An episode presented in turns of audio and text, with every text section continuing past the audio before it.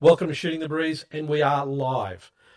And joining us is our New Zealand team, Linden Moore and Maia Williamson. They're here to talk about what's happening in the Olympic qualifying tournaments, not only for New Zealand, but also they're going to touch on what's happening for the Opals and who knows what else is going to come out.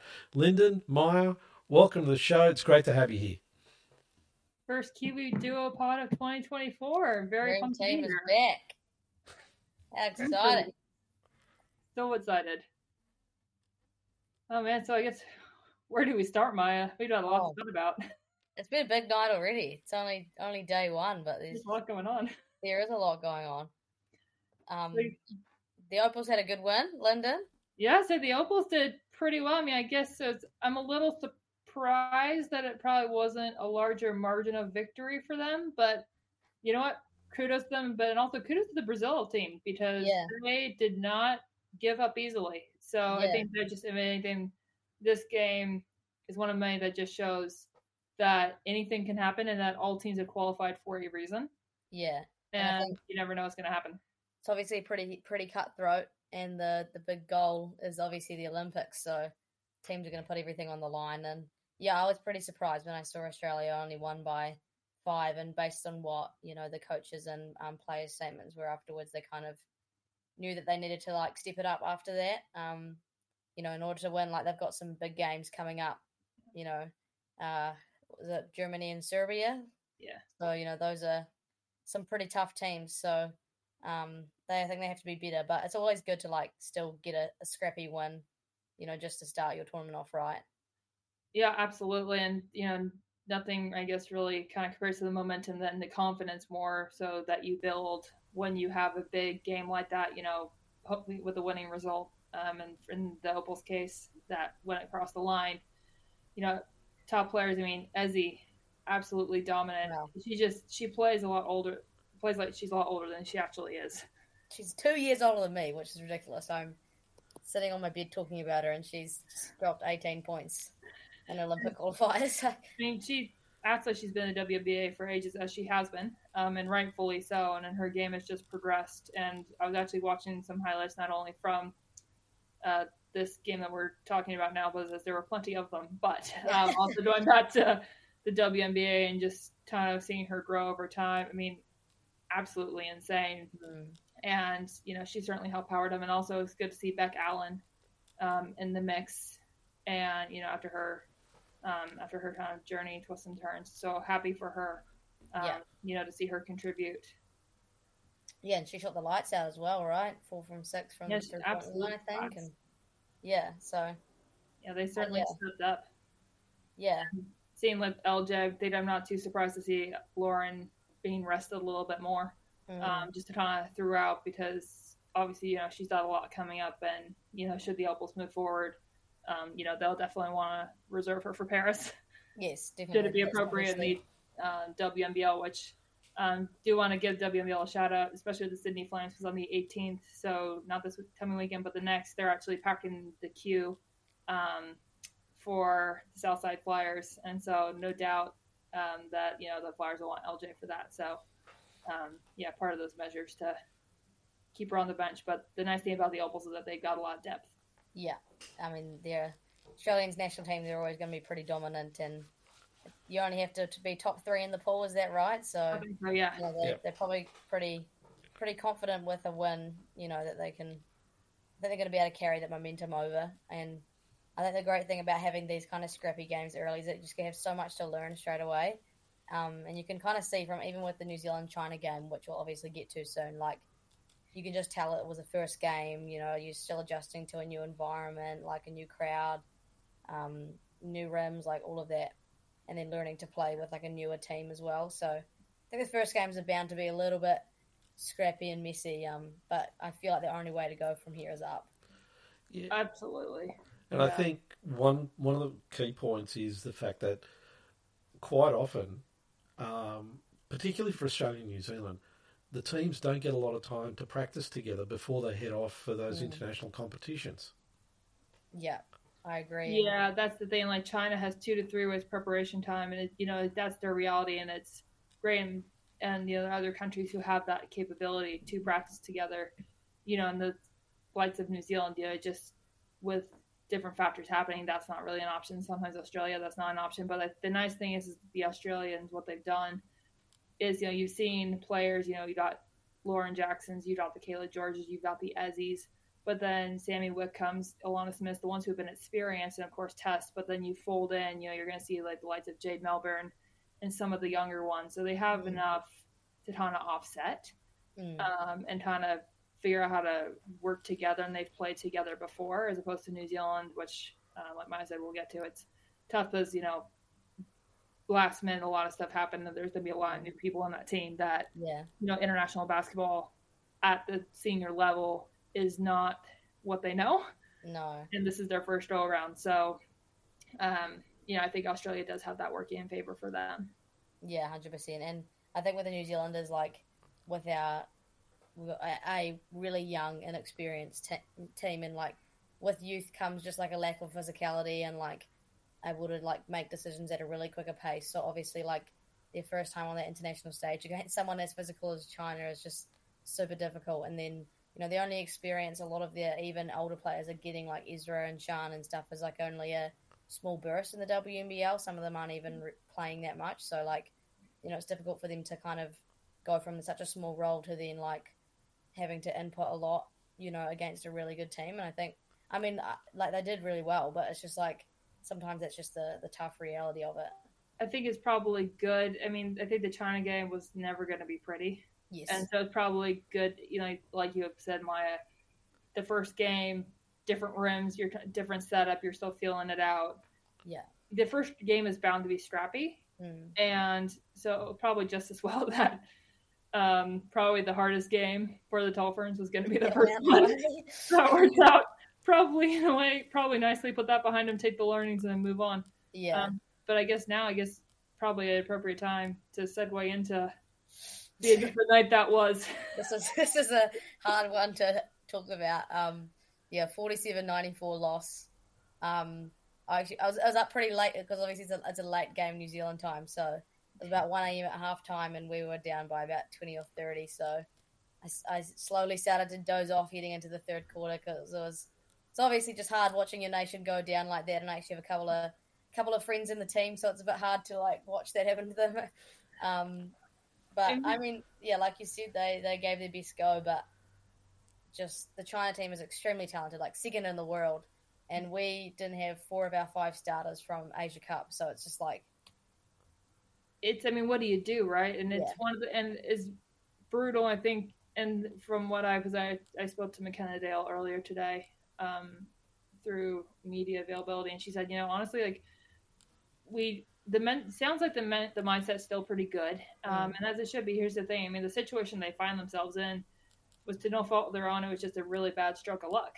Yeah, um, obviously feeling terribly for Charlize Panina you know, I know Crystal's out with personal reasons, and there's a bunch, you know, Talia who's rehabbing. So it just the timing for in any time for injury is never going to be the right time. Yeah. 100%. Now this one's definitely unfortunate. Yes. And but I gotta say I really give credit, and I try and I'm trying to see it through as the lens of okay, yeah, this is not the tournament you probably want to be dealing with this, but at the same time, you know, talking about the debutantes and you know someone like, you know, Polly Holy crap! Yeah. I mean, again, the call up and she got three minutes yesterday. And she's what sixteen. I mean, yeah. this is the time I think is also seeing that you know, New Zealand is yes, we need those players who are experienced, but at the same time, it's good to have the younger ones come through and get that experience because how else are you going to get that experience? Yeah, down the line if you don't do it now. Yeah, hundred percent. It's it's like terrifying, but I think the best way to do it is just throwing them in the deep end. Like Lauren Whitaker's 18, freshly 18, and she was on the starting five. And yeah, she, was like, she was, I know, I saw her out there. I was like, is that Lauren? But, um, like, she's she was perfectly fine. And, and she was going up against some of the best bigs in the world. Like, Johanna is six foot nine yeah. and, like, one of the best bigs probably I've ever seen in women's basketball. And then they had Youri Lee, who's also six seven and is in the WNBA and Lauren's just, just like 18, freshly out of New Zealand, and it's like, but what? And off like, ACL is too, so exactly. she's kind of. I mean, she obviously you know had this high school season to prepare, but yeah, but like, so like, what what better way to learn, you know? Like, um, and she's and, on like some because like Ezra and McKenna and Retoria, even someone like Ratoria, they've had WNBL experience because Yeah. they're with Bendigo, and so they've had some time to make an impact there. Yeah, And so those two, you know, so they've had that level. Lauren hasn't had that yet. yeah, And she's played, you know, basketball at Borders, and she's gone and abroad, and she's been highly recognized for some global camps. But you know, nothing compares you to the lesson that you're going to learn against those WNBA players. And then, you know, I can only imagine what she was feeling when she stepped out there. Um, but how how good though, and what a story she is. yeah, one hundred percent. And I think I just appreciate the way she kind of took it to them, and then obviously Palace coming on, youngest tall for an ever. Um, Yeah.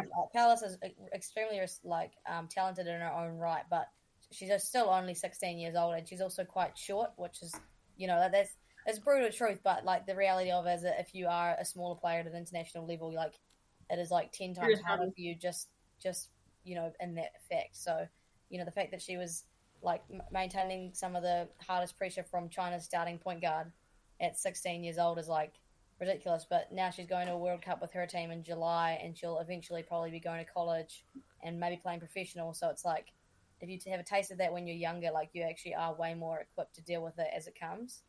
If she does not go to college, I will be stunned. And Yes, I- you know, yes. my, my is, like if she doesn't go to college, you'd probably be like a development player in WNBL or something yeah, like that. I, I think I think it's likely Yeah, she's one of those it has to be one of those two options but she and the thing is she's just so composed and what i think what's been so fascinating for me about her is that at the end of the day youngest tall forever you know there are all these kind of, I guess if you will labels put on her and now she's earned everything that she has but she's still this humble kid from Hawke's Bay hmm the humble kid from Tauranga Girls College. Like, She's Yeah. just this 16 year old. yeah, And like you said, when, you know, to have that pressure at that age from a team that's second in the world for a reason, yeah, it's, um, you know, I just, the composure was phenomenal from her. And, you know, obviously a guy had said, you know, he's seen her through Toei and she, you know, she was youth player of the, re- of the season for a reason. So, um, you know, I think again just spotlights how good that the league has done some good there, um, Mhm. among other things. But yeah, she was definitely. It was. I was happy to see her, you know, get to make that debut. I just wanted to ask you something. Um, given the the the crowd, I mean, let's face it, it it's it was probably the single most parochial crowd you could ever be playing in front of. yeah. Yeah. And like you said, you know, we the the Dolphins had a, a very young team.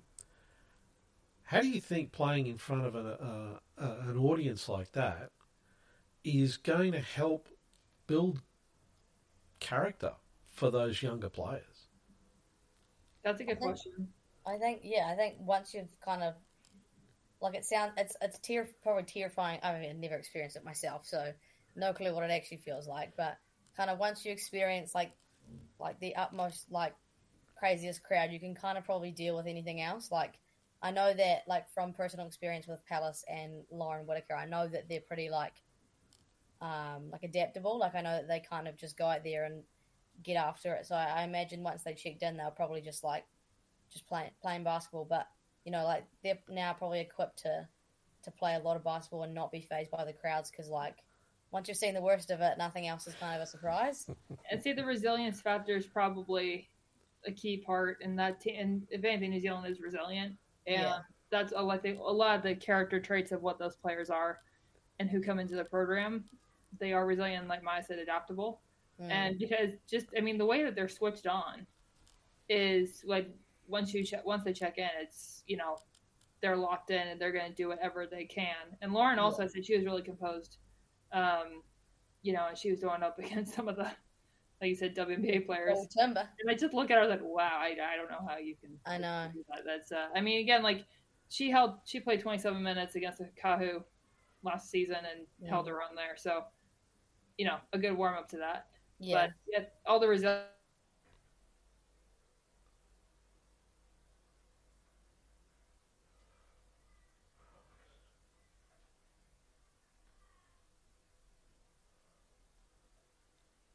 I think adaptability is probably the best word for this team. Like they obviously like really struggled, like two from twenty one from the three point line, shot thirty percent, turned the ball over twenty times, like and the height the height disadvantage meant that China just had so many um, second chance opportunities. But like you learn so much from that. And I think probably the hardest thing for Guy Molloy would have been like uh, Charlize runs the offense, you know, and she's just so like she can handle pressure. She's just a floor general, and then Panina just gives you that inside presence, and she's got so much experience. And then Crystal was the same thing. She's such a good facilitator, and then Talia can just shoot the lights out. So that's like four key parts of your offense that you probably structure a lot of the things around. And then all of a sudden he loses one, and then he loses another, and then like you know the, the last minute drop out of Charlize means he's had to like read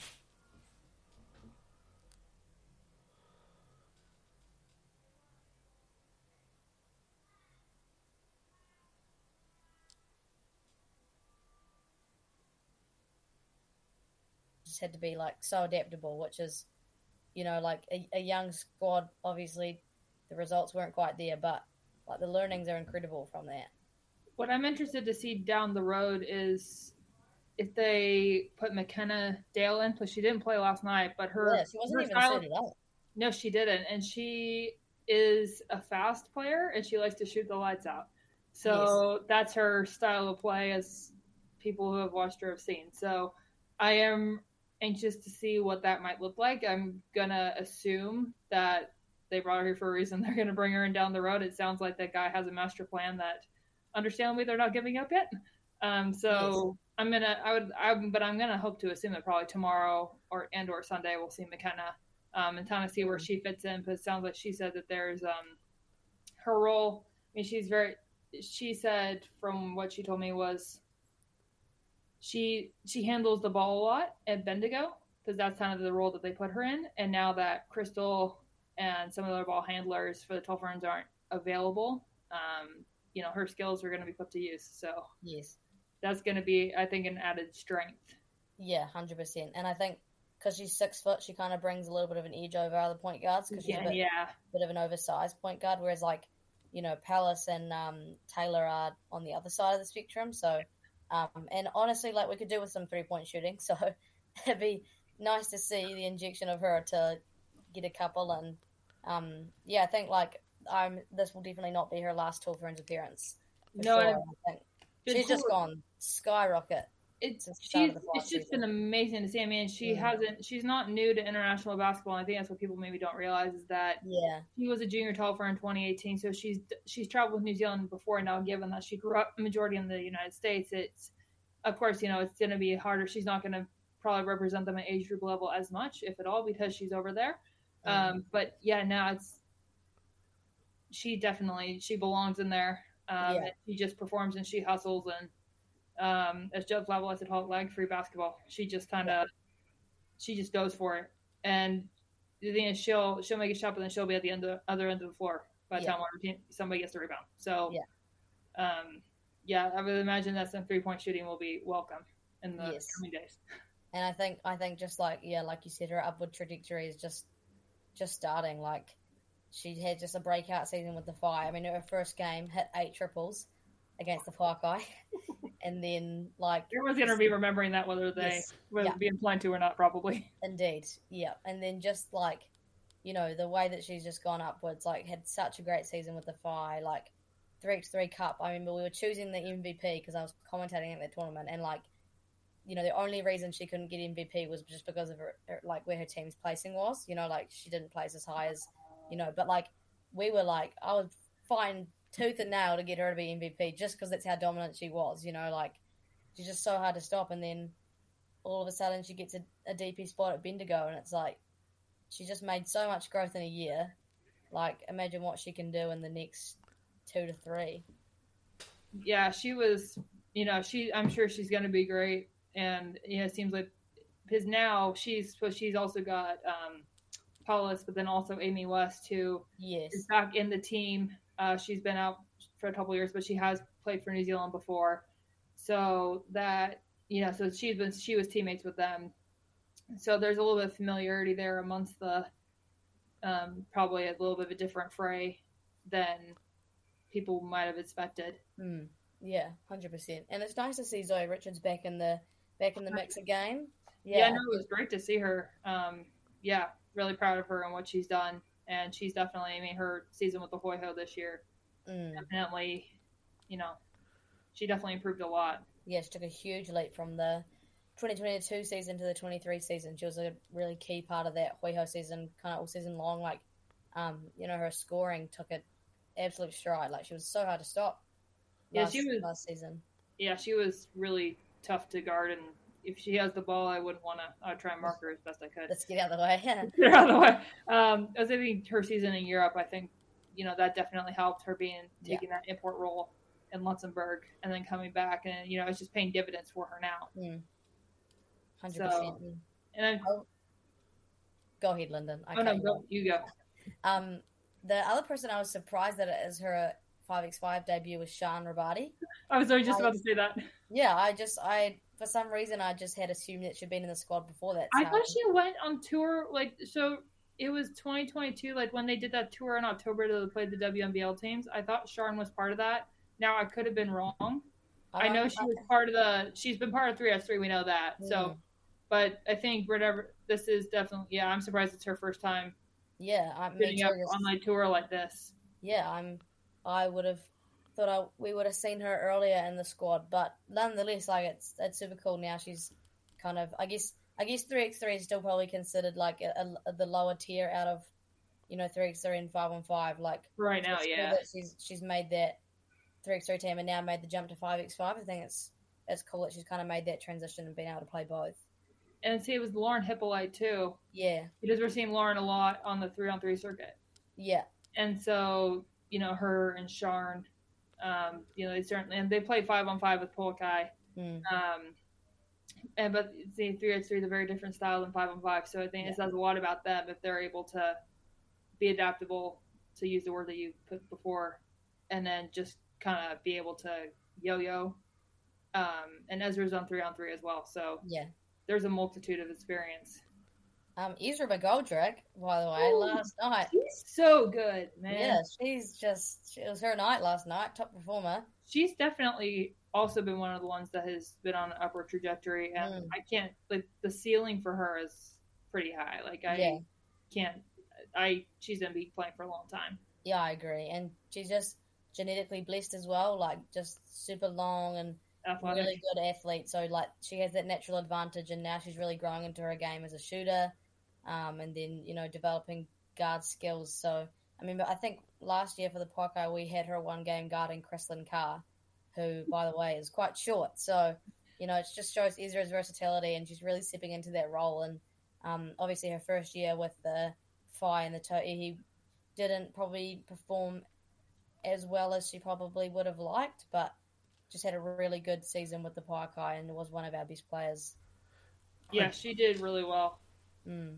Yeah, I just wanted to ask, you know, given what you know the the, the Tauihi over the last couple of seasons and the development be, just from the regular play that that New Zealand athletes are getting, do you think that's making um, more of a difference in terms of international competition? Um, I mean, look, they played number two in the world, right? Yeah. let, let's be honest, um, and they're tall. There's a lot of tall timber in that team. So, you know, I mean, a lot of people look at that the headline score and go, "Yeah, that you know that that's a, a terrible performance." But I think if you balance it out over the fact that you did that New Zealand didn't have a full squad, there were a lot of young players, there were height mismatches. Um, if you if you take it from that perspective and you look at the development that's occurred with Tauihi, what do you guys think is is like the potential for the squad that that's in China at the moment over the next three to four years? Great question. um, well, I think that the Tauihi like league standard has again like in 2023 just took a major leap. So like the the standard across all the five teams was really like high, and there was you know the imports were pretty high level imports. I think we had a couple first round WNBA draft picks, um, and then a couple of you know pretty like Tess Madgen is a really good example. She's a an absolute Aussie staple legend. So like the standard of the league was really good which means all of these girls that are playing in the Tauihi League are improving at that rate. Like And I think it was like a whole, you know, because the league is so good, everyone improved in that way, and that's probably the reason why uh, has made this team, and like Lauren and Pally can go out there and handle the pressure because they've had this experience playing in a really good league already back home. Um, same with Ezra and Sean, like Ezra eh, like really developed herself this season, and that's probably why she's a earned herself a spot on the starting five, but b actually performed at that level. Like I think they're just now they've gotten a really good experience home in actually a really high standard le- league that has also helped them get other opportunities like Ezra, Sean, McKenna, Victoria going overseas. Um, so now they're really preparing themselves for the world stage as opposed to before Tauihi, like the New Zealand Women's League was pretty average, and so they really didn't have anything to play against throughout the year that would prepare them for anything else international. Yeah, they they really it just opened the gateway. I think. Yeah. Um, what I was saying, like, you know, you get the it's nice because you do have the top tier imports, and Tess certainly coming in was phenomenal. When Ash Taya was able to come in, I was like, she made an impact. Like they're just raising the bar, Mm. and you know, it's not only obviously WNBA drafted players and the ones who are playing there. It's it means a lot, and there's a lot of experience to be gained from that. But you know, just as well to have the others. But you know, you only you get better if you surround yourself with people who are better than you. So, um, you know, it just it gives them a platform to do that and a space to actually, you know, they want to put in the work. Like Ezra, and you know, you think you know we've seen Tera take a leap. Yeah. Ezra, that's you know that that's what the league does, and it just gives them a further foundation to do that. And it's, you know, I think also in turn it's good for the Aussies and for the those coming in because you know they learn off of some of those. So, um, and you know, like you said, Maia, you know, we see others getting probably more WNBL spots, even if they are development players. Yeah. Um, and they're actually getting. It seems like Kennedy was intentional with who he brought hmm because it seems like because Ezra is certainly making an impact. Looks like McKenna Dale has taken full advantage of her opportunities, and you know Victoria is getting in there too. So Yeah. there's you know like they're not just sitting. Yeah. There's stuff happening there, and so they're getting that experience, and you know they got some pretty high quality players on that Spirit team. So Mm. it's um you know it just all pays off dividends.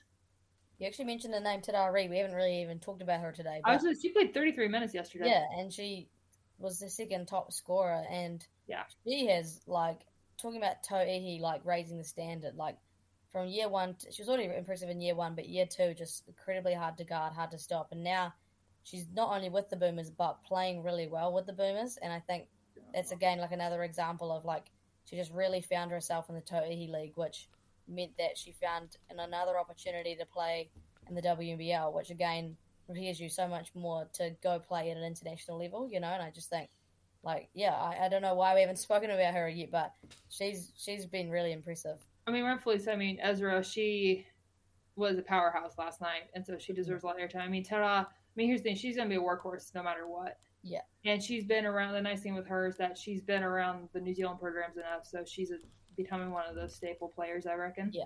Um, and so it's nice that you know, despite kind of you know the shakeup, I'll call it, trying to keep it positive for what's happened here, to have to have someone like Tara in that in the position where she understands okay you know supposed you know her Taylor you know they some others they're coming back from the Asia Cup so they understand that. Yeah, so they see and so and also like Victoria I mean she played against China the last time. Yeah, so know these they've seen them before and um yeah but Tara just kind of helps hold it down and I think she's kind of one of those blue blue players and so I can't you know I she's gonna have another long, another one with a long career yeah. I and um, yeah, no, just she seems to be playing. You know, she's just happy, and she's she's playing her style of basketball, and you know, she just looks like she's having fun with it. So yeah, I'm really happy for her. and I think that's a huge thing. Like, it, it's still obviously is the the top national women's team for New Zealand, but they all just seem to still be having fun. Like, if you follow their social media and everything, like their media day looks fun. Like, you know, it's just like, and I saw Ross, she posted a picture, like posted a post on Instagram, sorry, and just like, you know, she's just like, this this environment is awesome. You know, it's just like that really is true. Like, it is a professional environment and the best in the world of its kind, but same, like, you still need to have fun and really love it. And you know, I think especially for us at home having that engagement as well, like. It's still at the end of the day we watch and love basketball because we enjoy it, you know. It's and I think- pivotal, I think, and Yeah. I mean, it's one of those things where New Zealand does that well. And I mean, one, I'm so glad you brought up Roshi. Um, if those Queen. who don't know Roshi, you got to get on and see her on Instagram right away because she is one of the most phenomenal people and photographers. She's both. She's the rare who's got both. And um, yeah, I just want to send a big shout out to her. She and I love, love, love that Basketball New Zealand was able to get her over there to actually follow the ferns around and capture the special moment because, like you said, Miami, like for those at home and in New Zealand, like you know, we want to see that. Mm. And also, how can people expect to understand what's going on or maybe even appreciate it more if you don't see that in like the jersey presentation? I mean, little moments like that, just watching them, I mean, their personalities come through. Yeah. And, you know, it just looks like they're having fun. And a team like New Zealand, you know, it, the stakes are obviously high and they want to achieve for the country and they want to bring, you know, there's a lot of pride for them. So they're always good. They're going to work hard no matter what. But they're, you know, they just have a lot of fun. Yeah. And they love playing with each other. And they've, play, most of them have played with each other before or on Tauihi teams together. So it's just a good mix. Mm. And so it's just, I don't know, it's just for the love of the game. But Yeah. they're also doing, they have a job to do and they know that. Mm. And I But think they're not going to give up. being able to see all that content, like especially Roshi, she's just extremely talented with it. Like She's the best. Yeah. Roshi's portfolio on Instagram, go check it out. Check her out, man. She's, Don't miss that. and if you ever um, see her around at games, you ever come to New Zealand, which everybody should. Um, if you see her at games, she is the friendliest human. She is the best. Like, I mean, I, I put her like Maia and Roshi are like my two favorite humans in New Zealand. Get out. Yeah, no, seriously though, like, they if you want welcoming people, you those are your two. But Roshi, Oh. she does create a ton of content, and um, you know, she just does what the game desperately needs. Yes, and I think in this day and age as well, like obviously social media's got such a a chokehold on our society, and like that's the way that we engage with like you know the people that we look up to and um how we follow things. And I think a really big part of like seeing the Tall Ferns is not just seeing box score and results, but it's seeing like the behind the scenes stuff, like you said. And like I think you know for young girls that are watching on, like you know having aspirations to make a Tall Ferns team, to see that these guys are are just like them in the way that they're funny and silly and they like to dance and like it's like that environment is actually something that you really want to aspire to be in rather than just like seeing them perform on the world stage like i think that's really really important in now like the digital age hundred percent. And side change, but one of the probably the coolest things was actually Roshi made. We were talking. She had an impromptu decision to actually come over and join for the Asia Cup. yeah Um, and she came over, and did you sleep on your floor or something no, she did not. know. it all worked out. But she, I convinced her to come over, and she, she uh, but she did. I'm so glad she did, and she yeah worked and she provided. Man, like that content yeah was a plus plus plus plus. And i mean i know guys i know we're hyping her up but she's worth it. Um, and she just and it was good because more than that like the fact that new zealand got that content because she was able to go over there. Hmm. and i was just so thankful that she did. And to have another advocate like she is is phenomenal. And um you know but also it's obviously we want people to see you know the, the, i think one of the great things about new zealand and the australians too is that they're relatable but Mm. things people like can't see it if you don't show it yeah but also is so cool too is that in new zealand to see someone like Roshi go out and take these photos and then she can also show that hey like you can also be involved in different ways yeah and you know you can be photographing stuff you can be doing but you know she's maybe really talented but this is you can be part of the sport too mm. and so she's also a really good example of that and so she's she's everywhere um, Mhm. but when she's able to do all the she's able to do new zealand stuff it is you know it's just bringing a ton of value for the country and for the federation so i'm really really happy for her and Oh. just yeah shout out to her Yeah, I was gonna, I was gonna say, um, from your perspective, how do you think having all that material um, for the fans helps to keep people engaged? Because normally, l- let's be honest, international competition, by its very nature, means you don't get a lot of a lot of kind of ad hoc content coming out. It's it, it it's kind of handled and it's it, it's processed Mm. right? But being able to have some of that more raw content, um, and particularly for New Zealand, because you know, let's be honest, basketball internationally for New Zealand hasn't been great in the past. So being able to have that that sort of stuff available for everybody to look at, you think that helps people connect with the national team more? Uh, it's so funny that you. It's interesting that you say that because I look back on it now, like five years later, and I kind of am stunned at the trajectory it's taken. But actually, the first team I ever saw with any of these women was a Ferns, which I think is really unusual. Because to your point, Paul, like the international content isn't really there, and so. But I also, but I somehow found these players relatable, and I was half a world away, and so I think is from my perspective, from somebody who's lived through that, it's so important. Mm. because you know it's just one more way to show everybody that you know what they're human too. Yeah. and they haven't had this insane talent for sport and you know but they're also doing different things outside of that. And because the way new zealand the system is set up you know it's just it's important to spotlight. And so just having that content even just having time availability for media to come in and talk to them just because the international it just should be covered more. I think naturally in places like the usa china europe is going to be probably covered more so than other places but uh, you know the social media part especially because that's where so many people are connecting. If you want fans you got to bring them in and you have to show them and they're gonna it's the people that the fans are gonna connect with not as i mean maybe they'll connect with the sports side of it which is great too but um you know because these women are so much more than just basketball players but they are obviously basketball players as well. So definitely important. It's been great to have that content available to us. Mm. so we can engage with it and share it and you know just spread the word. Yeah, I like I think you just, you know, as Kiwis, you probably, when you're seeing the content of them just being like their authentic self, you see it of a reflection of yourself as well, which means you feel very much connected to them, um, and to feel connected to like the national team of a sport that you love is like a really cool feeling, and it's more than just like, you know, if you open the Basketball New Zealand Instagram and you see, you know, a total and like the summary of the box score and the and the caption, you don't feel like very connected or anything, but you feel like you're connected to these people and see the authentic version of themselves on a platform that like the whole country can see, then you know that they are, are just being real and vulnerable, and that like want, makes you want to engage with them.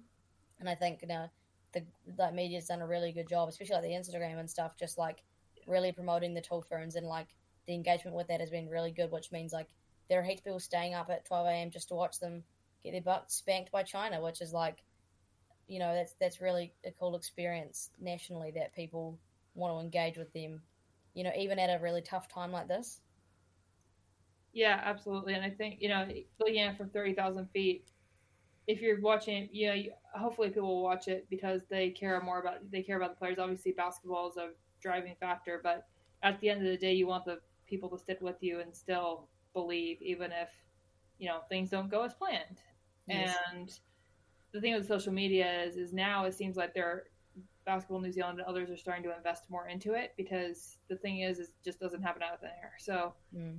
you have to want to put production behind that and sometimes that means putting funding behind it but it's an investment worth doing and it's going to pay off dividends because about the people you're going to reach and who you're going to inspire because at the end of the day the high performance program they obviously want to you know they want to get girls and women moving through there and you know performing to the best of their potential but at the same time you know if you can inspire some others even if they don't take it high performance down the road like just get them into basketball Mm. um, you know that's also a good result. So it just it's just kind of the tools that they have to put it behind. Buzzing, but it seems that they are doing a much better job. So like you said, Maia, um, you know they're you're they're really use, utilizing that channel, Mm. um, which has been great. couldn't have said it better myself Linden I'm just paraphrasing what you said. I'm kind of curious about the way that um, you think that the, this team is going to be able to bounce back from the game and, and reset themselves. I mean, it, it's it's hard to to go through that, but I think it's it's also important for everybody on that team to, to realise that you know they're young, they're inexperienced, and you know, like we've said, they're up against number two in the world, and yet, you know, th- there was some there was some real great standout performances there. I, I'm just curious, how do you think that um, they should they should look at that performance and, and push themselves forward for the next game. I think it kind of goes back to the resilience factor and the adaptability and just you know that it's and that's also what the integrity and the character of the team, like you said earlier, because you know what it's that's that's sport, it's life. You know things are gonna happen and it's gonna blow up, but you know you just have to put that behind you. Obviously, guys, they're gonna be in the locker room talking about the things that did not go well, and Puerto Rico is also a different team. So and they also got thumped pretty hard by France. So Yes, I think did. it's gonna be uh you know both it's gonna it's gonna be a contentious game, but I think they if it's gonna be the mindset for them, and they um, something that was really powerful that I heard McKenna say was you know we think about um you know obviously we're missing some key players, but we understand that as a team that Talia, Penina, Charlisse, Krystal, the likes of those, and many others that they have paved this way for us. Mm, It was our responsibility to go out there and give it everything we've got yeah, and I think that's a mo- and she said that's a motivating factor for them right now is that she says we want to we want to honor them and what their contributions and we want to just carry that forward. So, you know, I, I think there's gonna be a never say die mentality and they're just they're gonna be ready. It doesn't sound like they're dwelling too too much. I think that you have to a little bit just to make sure you correct the errors. But yeah, outside of that, because you know there was probably more than they would have liked, but um, you know they're gonna be ready. I have no doubt that their mindset tomorrow is gonna be refreshed and ready to go and locked in, just as it would have been at the start of yesterday. I agree. And I think like the reality is that probably they knew they were never going to win that China game. So I don't think that there was probably a whole feeling of disappointment because like, you know, a full strength number two ranked team in the world versus a very much under strength and low ranked team. Like, I don't think they had like I think their realistic expectations was okay, this game is likely not going to be a win. Um, so you know, you're not you're not feeling like you're you're not feeling like the you know the chair from has been pulled out from underneath of you. You know, and I feel like that's a, probably a big a big factor is why they can just really bounce back because they're like in those kind of games you just like I've had this perspective as a coach where you're like okay the likelihood of winning this game is quite low but what kind of things can be our points of emphasis so that we know that we've had these small wins? Um, and I think watching them like they played some really nice offense. Um, like they just really struggled against the height obviously. You've got someone six foot ten standing in the key like what can you do? But um, I think like they created quite a lot of good looks that can probably be happy with and then obviously like we got Pallison and um, Amy got some minutes in, and um, you know you could tell that there are just still small wins even just within that, and obviously there are a lot of things to work on. Like they need to be able to stop turning the ball over to give China like forty points in trans, and like the, the, the offensive rebounds is also a bit of a struggle because the height difference. Um, you know, like. Um, but I think as they settle into the tournament and kind of adapt to the environment, and also um, start to play a little bit easier teams. I think like they can probably just be encouraged with the small wins they got got against China, and now they can continue to build again. You know, I don't feel like they're going to be really feeling it too hard. No, I like I really liked what you said, Maia. I think it's one of those things where, you know, the turnovers we're not going to around which, but that those were terrible, and you know, you just no no team can get away with that, and it's about to to win to put it bluntly. Um, Yeah.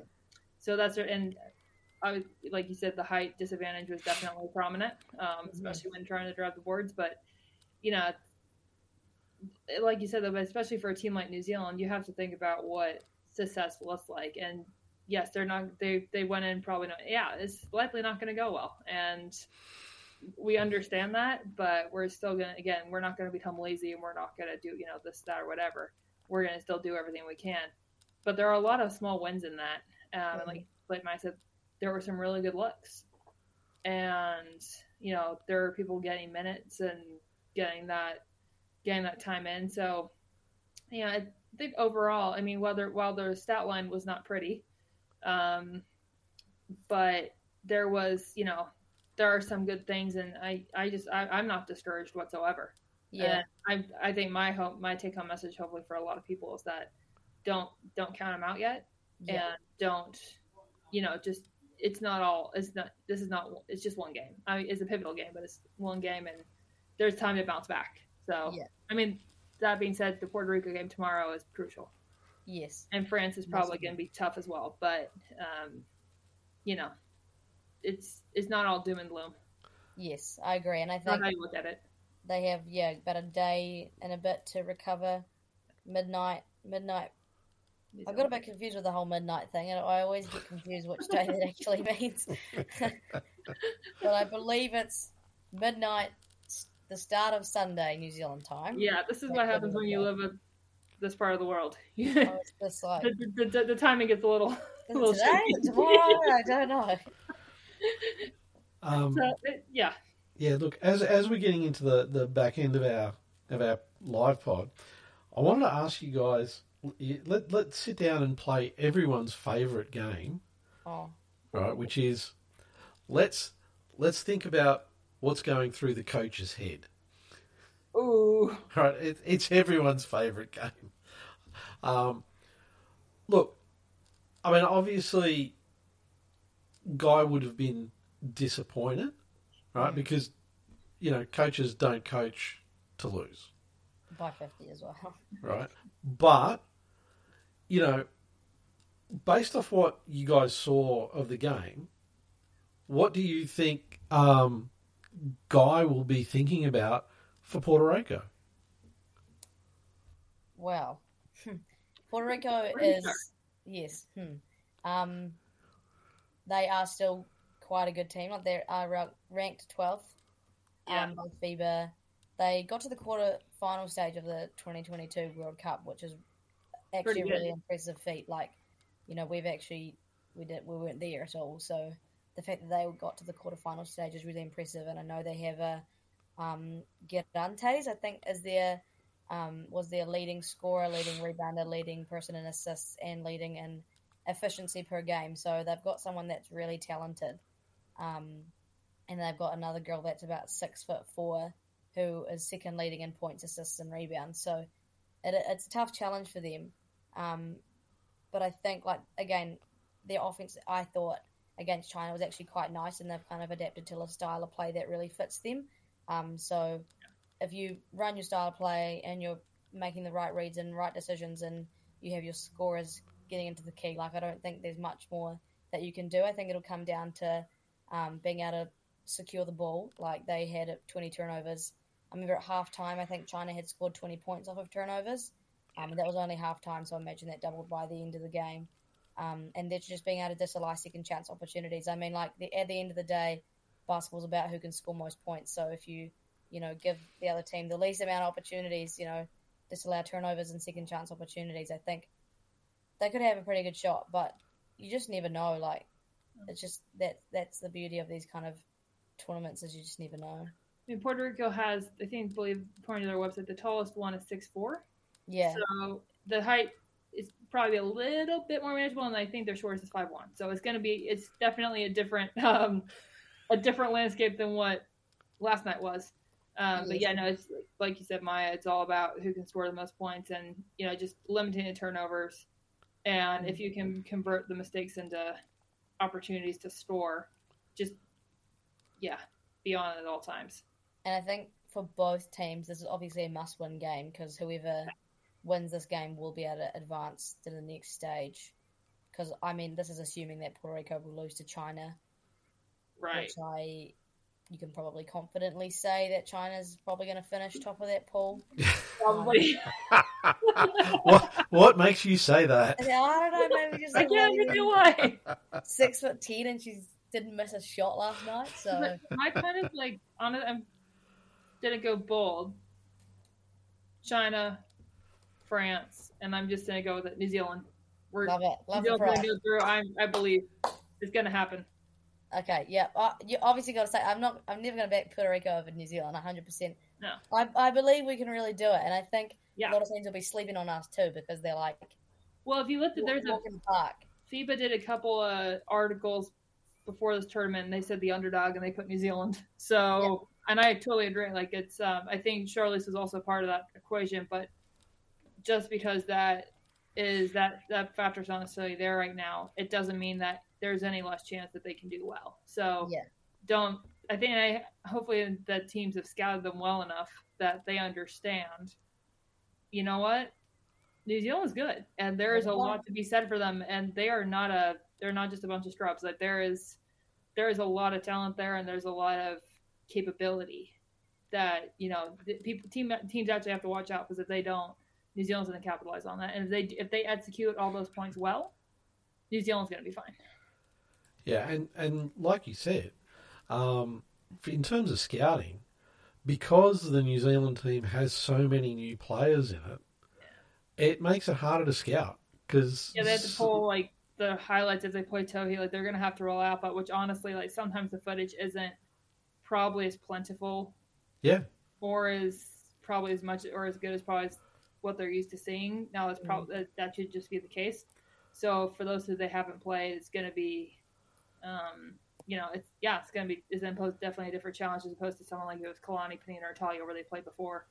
yeah, Then they they can pull that easily, but some of these they haven't. So they might just come out of the box and surprise them. Well, yeah, I mean, a lot of those adjustments for those players that they really don't know a lot about are going to have to happen on, on happen courtside rather than Yeah. you know having options thought out from the film.